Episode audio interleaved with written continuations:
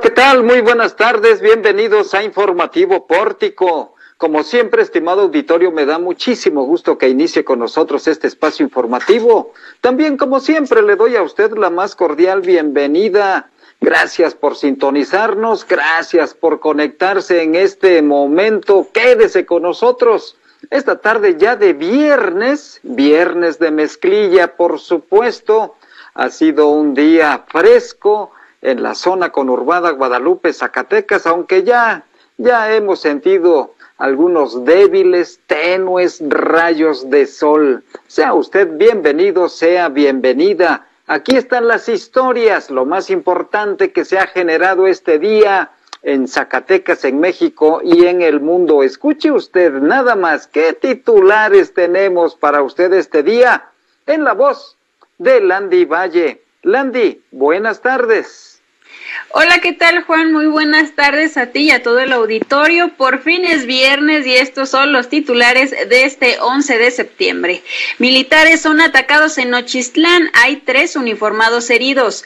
Fresnillo, el más violento del estado, continúa al alza en homicidios. Orquesta de Cámara del Estado de Zacatecas celebra reconocimiento jurídico por gobierno del estado. La historia, la historia de hoy tenemos una historia de jóvenes emprendedores y es que crean la campaña Árboles por Alimento, una nueva manera de hacer frente al COVID-19. Mueren 16 personas más por COVID-19, contagios superan los 6.100 casos. Ayuntamientos darán grito de independencia de manera virtual. Mineros y plateros se enfrentan este viernes en el inicio de temporada de la Liga Nacional de Baloncesto Profesional de México. En información nacional, tras la toma de las oficinas de la Comisión de Derechos Humanos del Estado de México, policías agreden a feministas en Ecatepec.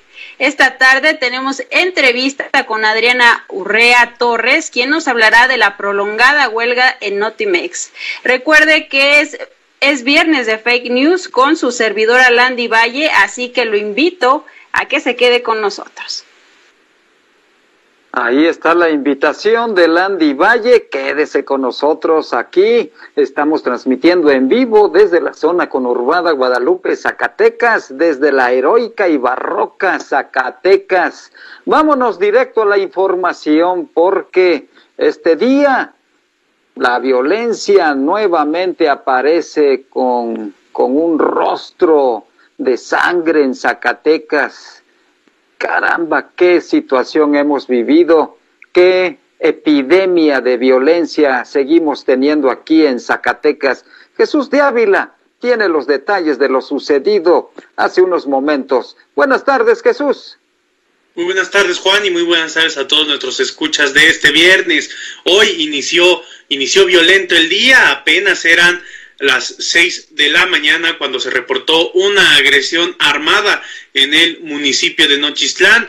Personal militar del, 50 del 58 Batallón de Infantería de Tlaltenango fueron agredidos por sujetos armados en donde resultaron tres elementos del ejército mexicano heridos, cuyo estado se reporta estable y se encuentran en un hospital de Guadalajara. El personal se encontraba haciendo un reconocimiento y las autoridades del municipio de Nochistlán les, les informaron de esta, de esta posible presencia de sujetos armados. Fue alrededor de las 6.20 de la mañana cuando fueron agredidos. El el cuerpo militar eh, resultó con tres elementos con impacto de bala. Afortunadamente recibieron atención médica y, como lo mencioné, fueron trasladados al municipio de Guadalajara, allá en Jalisco. Igualmente, pues se, se derivó de esto un fuerte operativo allá en el sur del estado de Zacatecas para dar con los culpables, ya que el ataque fue hecho desde un vehículo en movimiento, no hay, no, no hay pues sujetos detenidos, gracias, no hay sujetos detenidos, tampoco hay vehículos retenidos, ni, ni armas de fuego que hayan sido pues remitidas por el cuerpo de militares allá en Nochistlán. Igualmente en Fresnillo, en Fresnillo sigue la violencia. Tan solo de lunes a jueves se reportaron ocho homicidios allá en el mineral, dos el lunes, dos más el martes y dos entre el miércoles y el jueves. Con eso dan los ocho, ocho lamentables homicidios allá en Fresnillo. También se reportaron dos homicidios en Guadalupe, uno más en Enrique Estrada, uno en Betagrande y uno en Calera. Además, los últimos reportados fueron la noche del jueves, donde atacaron sujetos armados a un joven de 14 años ahí en Fresnillo. Además de también la madrugada de este viernes se registró un ataque armado en la colonia Bellavista en el municipio de Guadalupe. El día, el día que más, que más hubo homicidios en Zacatecas fue tanto el lunes como el martes. Se reportaron 13 homicidios en total. A pesar de esto, no fue la entidad en el país con mayor número de delitos. El estado que más presentó este, este tipo de, de dolo en, en, su entidad fue el Estado de México, seguido de Guanajuato y Jalisco. El Estado de México reportó 28, Guanajuato 19 y Jalisco 17, Juan. Caramba, qué escenario de violencia tenemos en Zacatecas y Fresnillo sigue siendo el foco el foco de esta pandemia de violencia en el Estado, de esta epidemia de violencia en el Estado, muy lamentable. Hace unos días decía el alcalde de Fresnillo, Saúl Monreal Ávila, que habían bajado los homicidios dolosos. Él tiene seguramente otros datos, pero la realidad es esta. El, el foco de violencia hasta este momento muy lamentable es Fresnillo, Zacatecas, Jesús. Como lo mencionas, Juan, sí, es el, es el foco de la violencia. Ya son tres semanas en los que Fresnillo se ubica entre los municipios de mayor incidencia delictiva aquí en Zacatecas. Gracias Jesús, regreso contigo más tarde. Voy ahora a otro tema, tiene que ver con los acuerdos con la Orquesta de Cámara del, de, del Estado de Zacatecas. Y es que ayer, ayer casi al término de nuestro informativo, le dábamos a conocer un acuerdo, un boletín que había emitido la Secretaría General de Gobierno después de una reunión con los integrantes tanto de la Cámara como del Coro del estado de Zacatecas. Landy Valle tiene todos los detalles. Landy, adelante. Bueno, Juan, pues informarles que luego de la mesa de diálogo que se llevó a cabo con autoridades de gobierno y miembros del coro y orquesta de Cámara del Estado de Zacatecas, el director de la agrupación, Arturo García Cuellar, manifestó que están conformes con los acuerdos a los que se llegaron. Entre ellos, destacó el reconocimiento jurídico por parte del gobierno del Estado de Zacatecas luego de la trayectoria de 11 años del coro y 7 años de la orquesta de Cámara Así como la liberación del pago de becas que se tenía cancelada desde el mes de julio, bajo una evidencia para el Instituto Zacatecano de Cultura, institución a la que dependerán desde este momento. Vamos a escuchar un poco de lo que nos dijo en entrevista. Sí, estamos muy conformes. Eh, nosotros nunca peleamos eh, irnos al instituto, solo que no, no hubo transparencia en ese traslado al instituto y es lo que genera desconfianza. Nosotros estamos acostumbrados a trabajar eh, en donde sea, estamos acostumbrados a trabajar bajo, bajo eh, regímenes de, de, subordinación y, y, de, y, de, tener una autoridad. Entonces no teníamos eso. Eh, eh, eh, problema con eso, solo que no había muchísima incertidumbre y precisamente para eh, para para que no existiera esa incertidumbre eh, obtuvimos el reconocimiento por parte de, de gobierno de, de estas agrupaciones. Entonces, para nosotros no hay problema, este siempre, siempre hemos trabajado con este con, con un jefe y era nomás eh, era esa situación. Estamos nos sentimos que logramos muchas cosas y finalmente se nos da ese reconocimiento no entonces es, inclusive a futuro creo que es muy sano para las agrupaciones. Muy, Arturo Cuellar puntualizó que el Instituto Zacatecano de Cultura será quien administre económicamente a la agrupación, así como las actividades que se realizarán por parte de estas.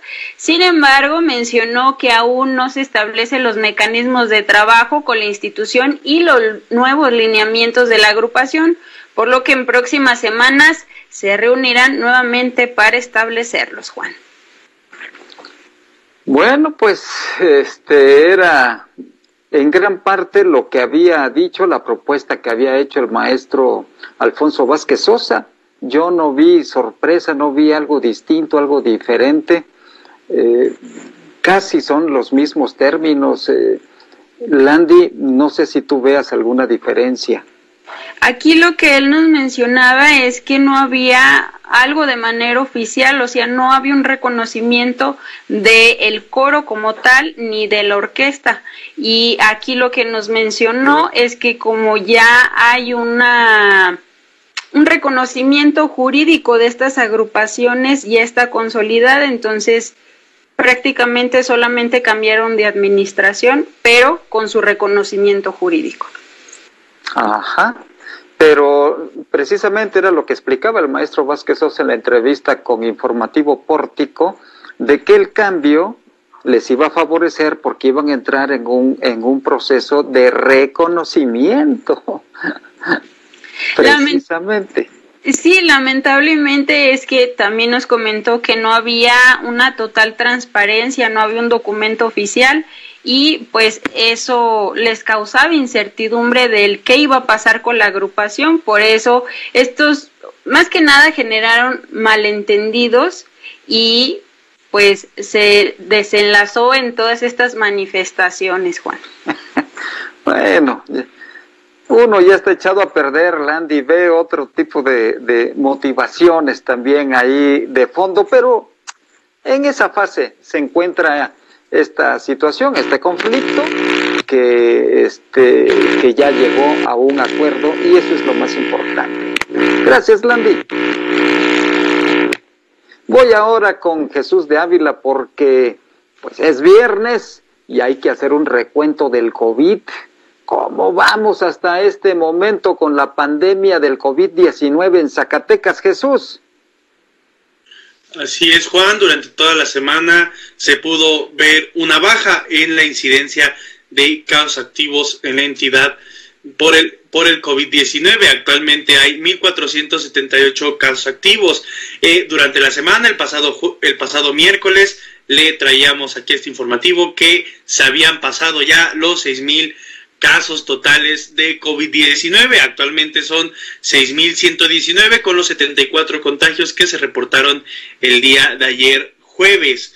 También, lamentablemente, ayer nuevamente se llegó a ese punto, punto más alto en cuestión de fallecimientos. Se volvió a repetir la cifra de los 16 fallecimientos de en un día por la COVID-19. Ya son 650. También, durante toda la semana, como ya lo mencionamos en los casos activos, pues se han recuperado entre martes y miércoles más de 100 pacientes. El día de ayer fueron 75 y es por eso que esta cifra va a la baja. Afortunadamente ya son 3.991 recuperados de esta enfermedad. Guadalupe ya superó los 1.400 casos de la COVID-19. Zacatecas tiene 1.295 y Fresnillo tiene 1.139, Juan. Hijo, caramba, qué, qué datos, Jesús. Un, un, número muy importante, sobre todo si tomamos en cuenta a la población de Zacatecas, de aproximadamente millón y medio de habitantes, con estas cifras que das, más de seis mil infectados y cuántos fallecimientos, Jesús? 650 en total. 650, pues casi el 11% de letalidad de, de esta pandemia. Caramba, es, es, es un número muy importante de, de fallecimientos y de infectados. Y no vemos, no vemos que se aplane. El número de fallecimientos se incrementó ayer el día de ayer, como te lo mencionaba y lo mencionaba a los escuchas, se llegó nuevamente a ese punto a los 16 fallecimientos. Son las cifras más grandes que se han tenido de decesos por esta enfermedad.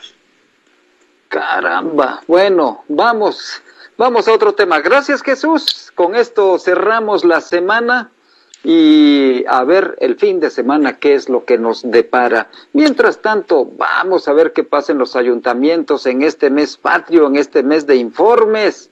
Landy Valle tiene algunos detalles por ahí. ¿Qué pasa con los ayuntamientos, Landy? Bueno, pues ante el número de contagios de COVID-19 que prevalecen en el estado de Zacatecas, presidentes municipales preparan el tradicional grito de independencia en diferentes escenarios a través de páginas virtuales.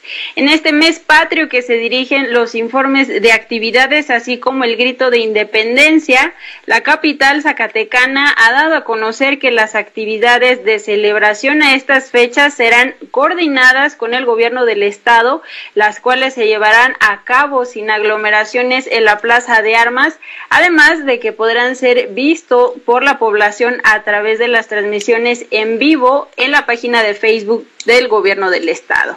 En el caso del municipio de Guadalupe se llevará también de manera virtual a través de las cuentas oficiales del ayuntamiento. Sin embargo, Julio César Chávez Padilla ha dado a conocer la implementación de un operativo para evitar aglomeraciones en la ciudad, reuniones masivas y quema de pirotecnia, esto con el objetivo de evitar contagios de COVID-19.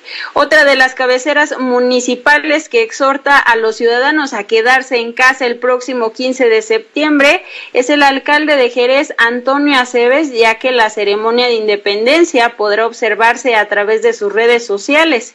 Sentenció que en esta fecha el ejército mexicano, la Guardia Nacional, Policía Municipal y Seguridad Vial disuadirán las aglomeraciones y bueno, pues el mineral no se quedó atrás ya que Saúl Monreal ha realizado una invitación a la población el próximo 15 de septiembre en las redes sociales de Fresnillo municipio para su informe de actividades y también el grito de independencia.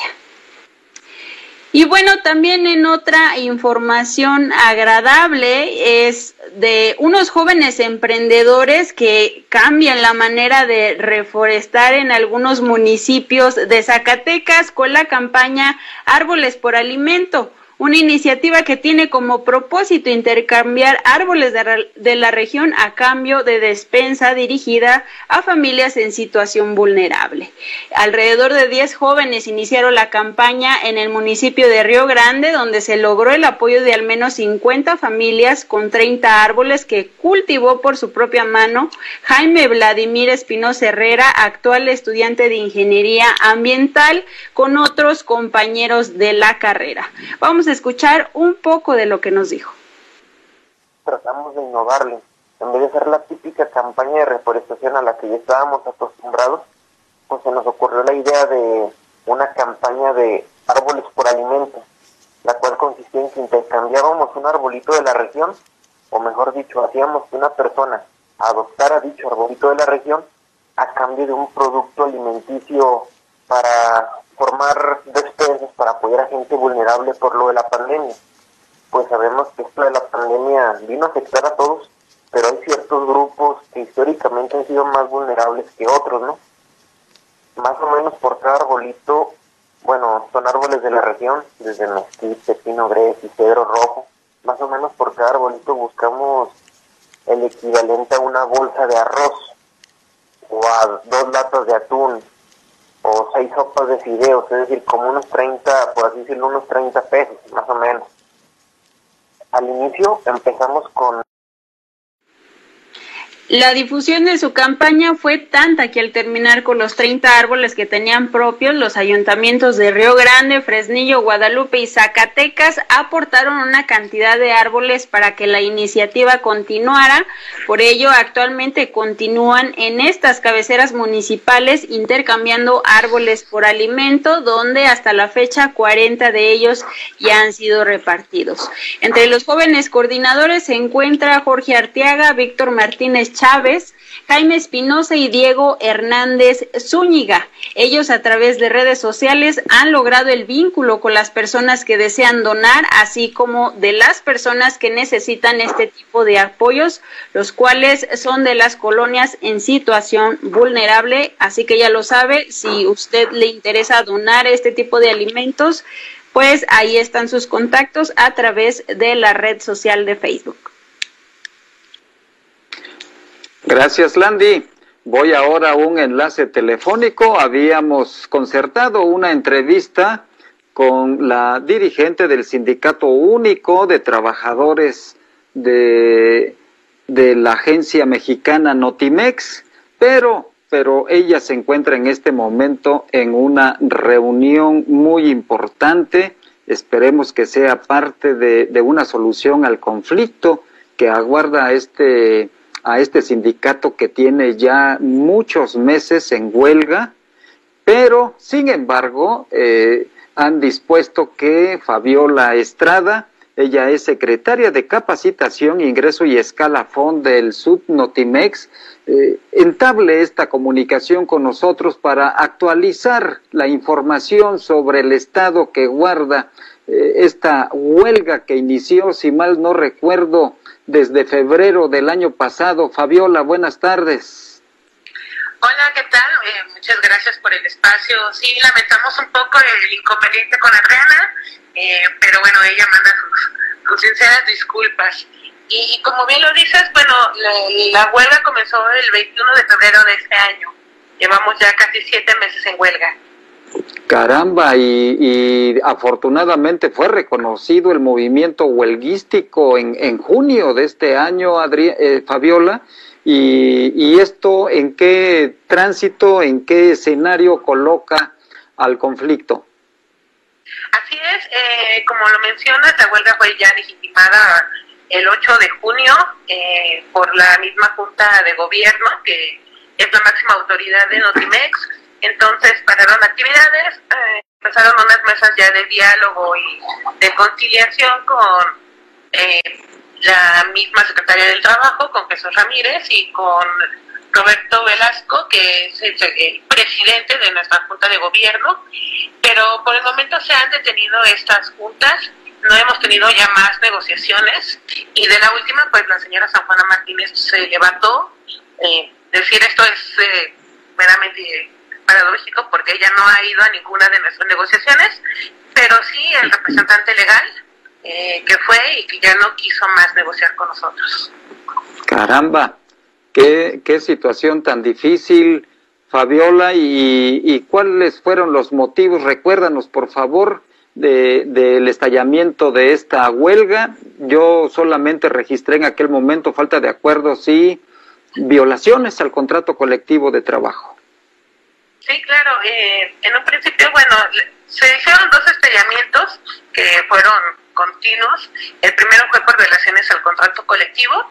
Eh, como lo mencionas, eh, dejó de pagar algunas prestaciones económicas para los trabajadores, que repercutía sumamente, o sea, mal para ellos. Eran vales de despensa, dejó de pagar vacaciones, un apoyo económico que se daba para medicamentos y lentes. Em, todo esto dejó de, pagarlo, eh, tampoco sin ninguna explicación, ¿no? Simplemente no hubo ningún argumento y dejó de pagarlos. Se viene la revisión del contrato colectivo, fue con tal cual también, entonces ahí es en donde tampoco cede y después se viene otro seguimiento que es a, a nuestras violaciones y nuestros derechos y uh, por el despido, el despido injustificado de más de 240 personas, ¿no? Y que también, bueno, ni siquiera ha dado ninguna solución y no ha dado liquidaciones. Entonces, por eso se viene este estallamiento. Sin embargo, ella sigue operando. Cuando cerramos las instalaciones aquí en la Ciudad de México, en la colonia Roma Sur, eh, ella se va a una bodega a seguir operando desde allá eh, ilegalmente hasta que, bueno, ya de manera definitiva la parar toda actividad el 8 de, junio. Caramba, qué conflicto con, con esta periodista San Juana Martínez, porque desde un principio empezaron los despidos en, en Notimex, pero ella empezó a contratar también personal, ¿no? Sí, eh, en un principio eh, empezó a recortar personal porque argumentaba que era por parte de la austeridad republicana, que bueno, sabíamos que esto existía en otras dependencias del gobierno, entonces no hubo como, como mayor ruido si lo queremos ver así. Pero después empezó a despedir a mucha gente del sindicato específicamente. ¿no? empezaron recortes masivos, incluso de hasta 12 personas por día lo que al final de año pues, nos vino dando como 220 personas, eh, sin ningún argumento válido, sin ninguna justificación, ¿no? En esta tanda de despidos, eh, corre también a nuestra secretaria general, Adriana Urrea, eh, por el hecho de estar haciendo sindicalismo, ¿no? O sea, por solamente querer retomar nuestro sindicato, que, bueno, era un sindicato que venía también de un líder que se quería perpetuar, nosotros lo rescatamos, y empezamos con con este con el procedimiento vamos no de recuperar nuestra fuente de trabajo y este año todavía despidió como a 15 personas más aproximadamente Caramba, y ahora con este escenario de la pandemia se complica todavía más la vía de una solución, Fabiola. Parece que sí. Eh, cuando empieza ya el, semáforo naranja aquí en la Ciudad de México, empezamos a retomar estos meses de negociación. Eh, han sido meses muy complicados, como lo dices, por la pandemia. Eh, nos ha tocado sortear desde los campamentos día y noche, expuestos ¿no? aquí en la calle a toda esta pandemia, ¿no? al COVID. Y recién se levanta el semáforo, se pasa a naranja, empiezan las, empiezan las mesas de negociación pero paran un poco ahorita porque para estas mesas se requiere también la presencia de, Roberto Velasco, de Jesús Ramírez y de la Secretaría del Trabajo. Entonces ha sido un poquito complicado ahora empalmar estos tiempos para que se vuelvan a retomar, para que haya un diálogo, pero nosotros estamos en la mejor disposición de, de dialogar, de poner puntos de nuestro contrato colectivo también en la mesa, no, no, no es como una cuestión meramente egoísta de nuestra parte, siempre ha habido esta disposición, pero es Juana Martínez la que no ha querido realmente tener como un punto fijo para nosotros y llegar a una conciliación. Oye, qué difícil, ¿no? ¿Y podrán resistir, Fabiola? Pues lo estamos haciendo muy bien. Eh, justo ayer se nos cayó una casa de campaña. Este llovió tremendamente sí, horrible. Muy fuerte. sí. Entonces una de las casas se venció, pero todos los compañeros sumamos para que se levantara y ahorita, bueno, ya tenemos una nueva casa, ¿no? En donde ya otra vez está todo acomodado y los compañeros estamos en, en, los mejores ánimos de continuar. Realmente yo veo que todavía hay gente que, está muy esperanzada, que está luchando por la dignidad, ¿no? Es una cuestión también aquí de, de, saber que la ley está de nuestro lado, de convicción. Han sido siete meses que sabemos son complicados por todas las cuestiones económicas, eh, motivacionales también, pero nos animamos entre nosotros porque sabemos que no es una cuestión solo de ganar, ¿no? Sino es para que todos los trabajadores tengan lo que es justo, ¿no? Eh, para que apoyen también en su economía. Entonces, yo siento que sí, que vamos a seguir resistiendo todavía los meses más que se puedan, pero obviamente esperamos hasta que el gobierno y las instancias ya empiecen a dar una solución a este conflicto. Por supuesto. ¿Cuántos trabajadores de Notimex están en huelga? Somos alrededor de 80 personas. Eh, muchos han, se han ido por pandemia, no tenemos que estar documentando. Pues sí, pues eso no debería de ser, ¿no? Sí, ella metió una petición a la Junta para que al menos 11 personas pudieran ingresar. Ella quería que fueran 140, pero al final, bueno, la misma Junta decidió que fueran 11. Y ellos sí tienen acceso a pesar de la huelga. Se les permite el paso, pero no así sacar los documentos, que es lo que están haciendo. Y, y, como te comento, realmente no sabemos cuál es el uso o hacia dónde quieren llevar todos estos papeles, ¿no? Creemos que también son documentos pues de eh, archivos de los mismos trabajadores, ¿no? No sé si quieran utilizarlo para hacer algún mal o simplemente algún dato que ellos requieran, pero el hecho es de que hay documentos fuera de Notimex que no sabemos en dónde están parando. Muy bien, Fabiola, pues te agradezco que hayas enlazado esta, esta llamada con nosotros y actualizarnos sobre este conflicto tan importante para el gremio periodístico en general. Muchas gracias, Fabiola, y a seguir resistiendo. No, al contrario, agradecidos con, con ustedes por el espacio y por el interés también de conocer nuestro movimiento. Ojalá más gente igual se solidarice con nosotros. Eh, y aquí vamos a seguir en pie de lucha hasta que esto se resuelva. Perfecto, muy bien, pues cuente con nosotros, estaremos muy atentos a la información que generen. Muchísimas gracias. Buenas tardes, Fabiola, suerte. Buenas tardes, gracias. Es Fabiola Estrada, ella es secretaria de ingreso, de capacitación, ingreso y escalafón de Subnotimex. Voy ahora con Araceli Martínez, que tiene información nacional relevante. Ara, buenas tardes.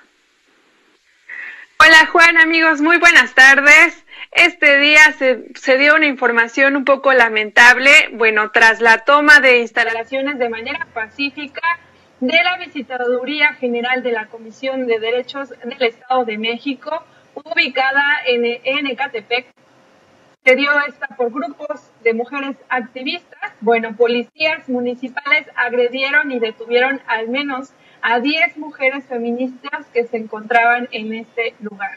La CNDH informaba ayer a través de una tarjeta informativa que el colectivo feminista Manada Periferia ingresó de forma pacífica a las instalaciones de la sede en Ecatepec como un acto de solidaridad con sus compañeras que se encuentran en la sede nacional de la Ciudad de México. Incluso, bueno, manifestaron que fue legal y que otorgaban apoyo.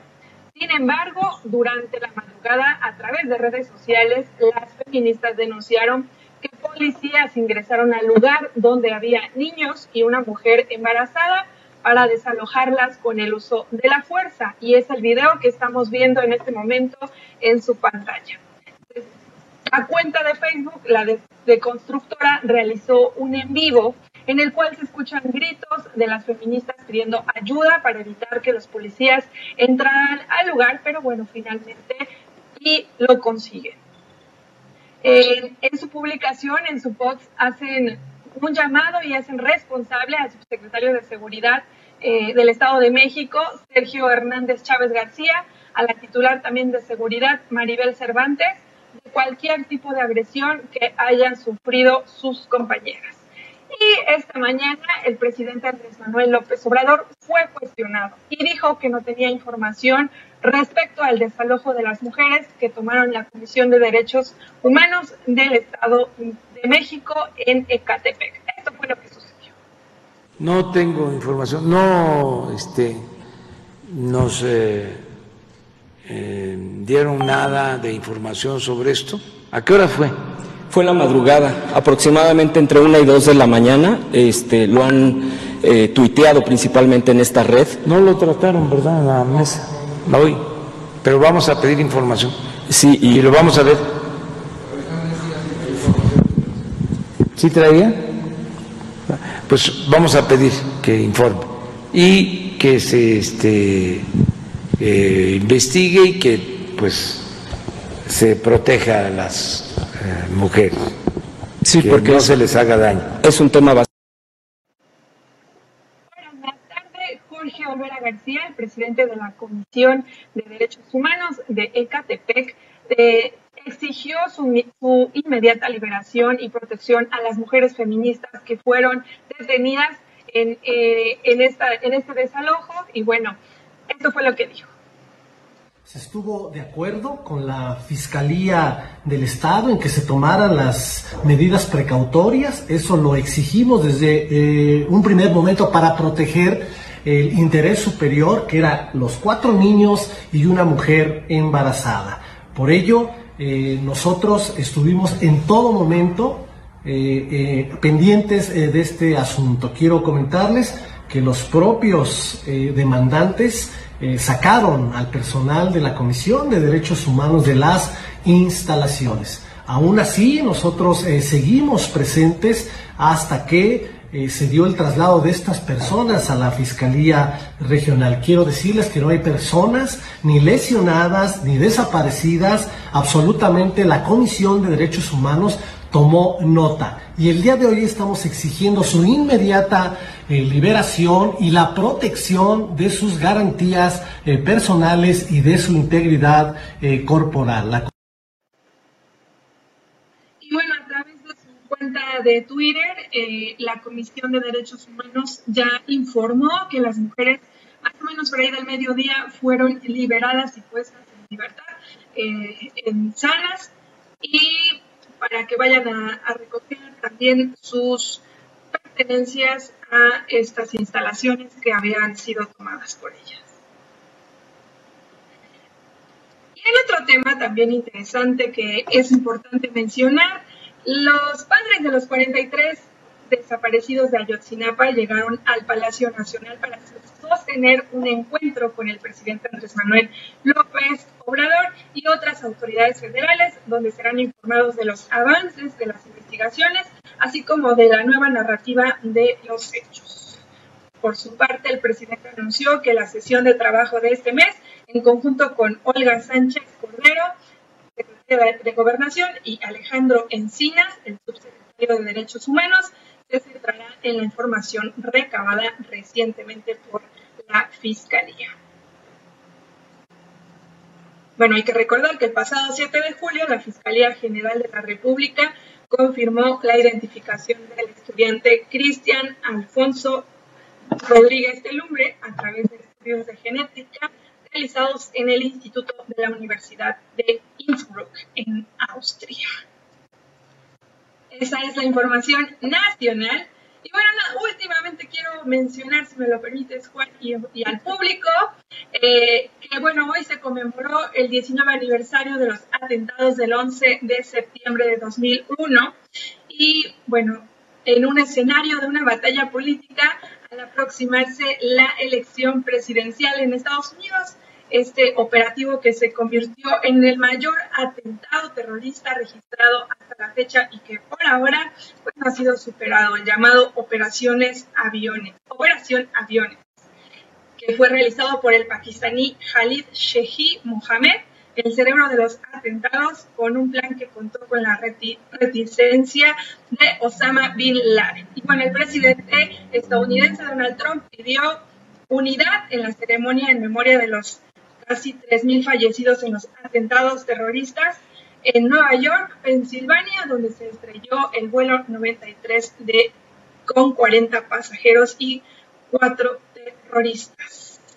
También por su parte el candidato demócrata a la presidencia de Estados Unidos, Joe Biden, el vicepresidente Mike Pence y el gobernador de Nueva York participaron en, en la ceremonia del aniversario 19 en el World Trade Center la información del panorama nacional e internacional. Juan, regreso contigo. Gracias, Sara. Caramba, cómo vuela el tiempo. Ya 19 años de este atentado a las Torres Gemelas que dio lugar a la zona cero en Nueva York. Impresionantes escenas que vimos a través de una transmisión en vivo de estos atentados. Tú estabas muy chiquita, Ara, todavía. pero lo recuerdo muy bien y fue muy impactante. Sí, cómo no. Gracias, Araceli.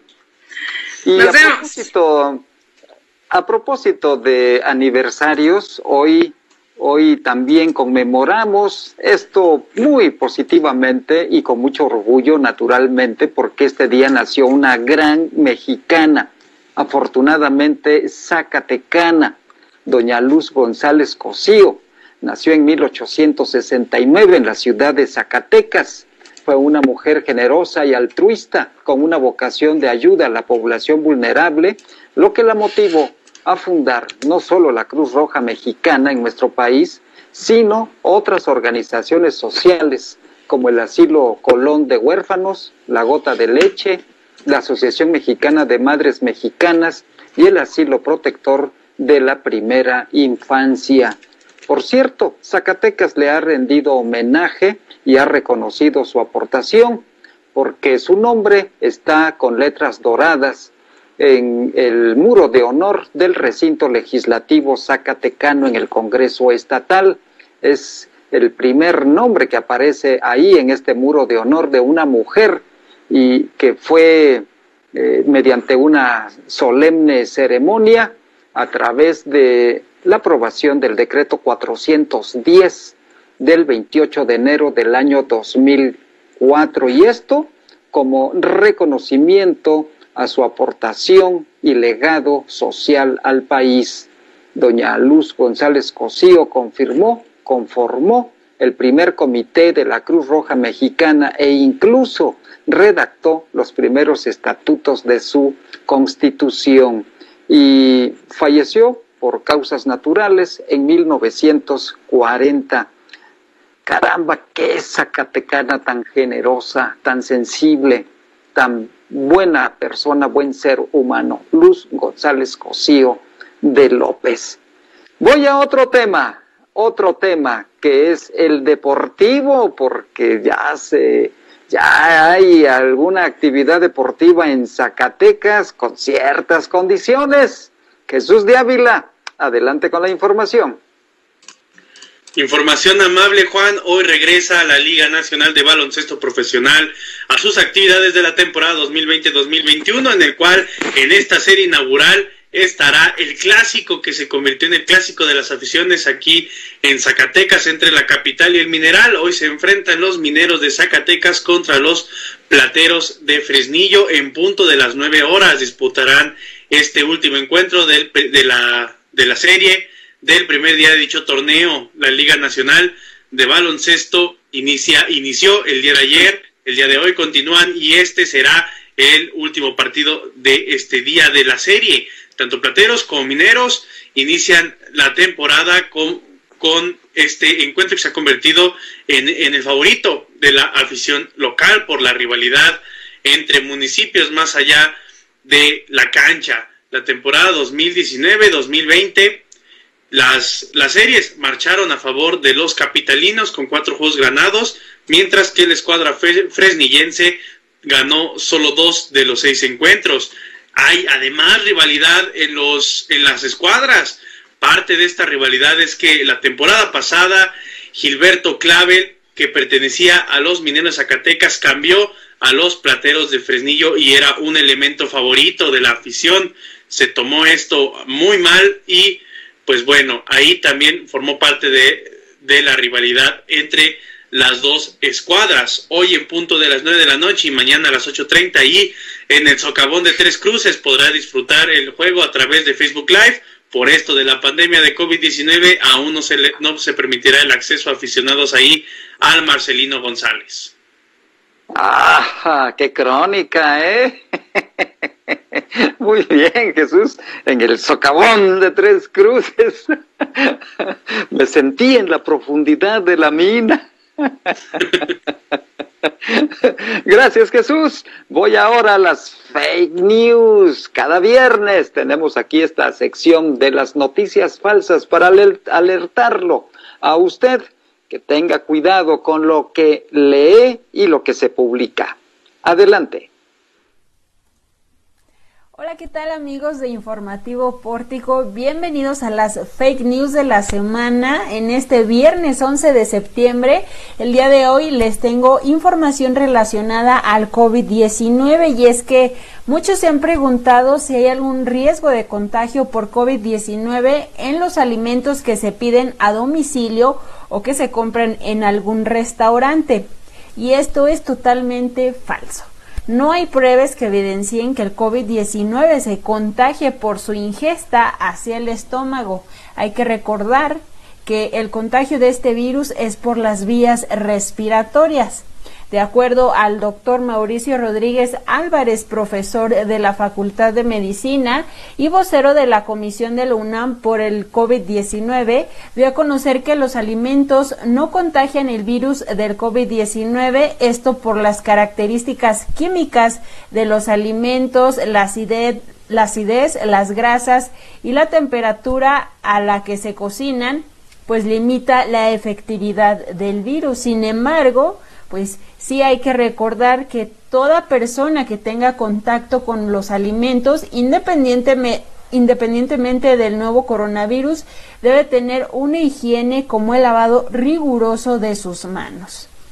Y bueno, cambiando un poquito de tema, otra de las noticias falsas que se difundieron a través de las redes sociales fue la difusión del crédito bienestar. Esto a través del gobierno federal para emprender un negocio, lo cual sentenciaron como falso. La Secretaría del Bienestar a través de sus redes sociales desmintió este mensaje para que no caigan en una posible extorsión. Y bueno, pues esto ha sido todo de mi parte. Espero que esta información les haya ayudado y recuerden que mi nombre es Landy Valle. Nos vemos la próxima.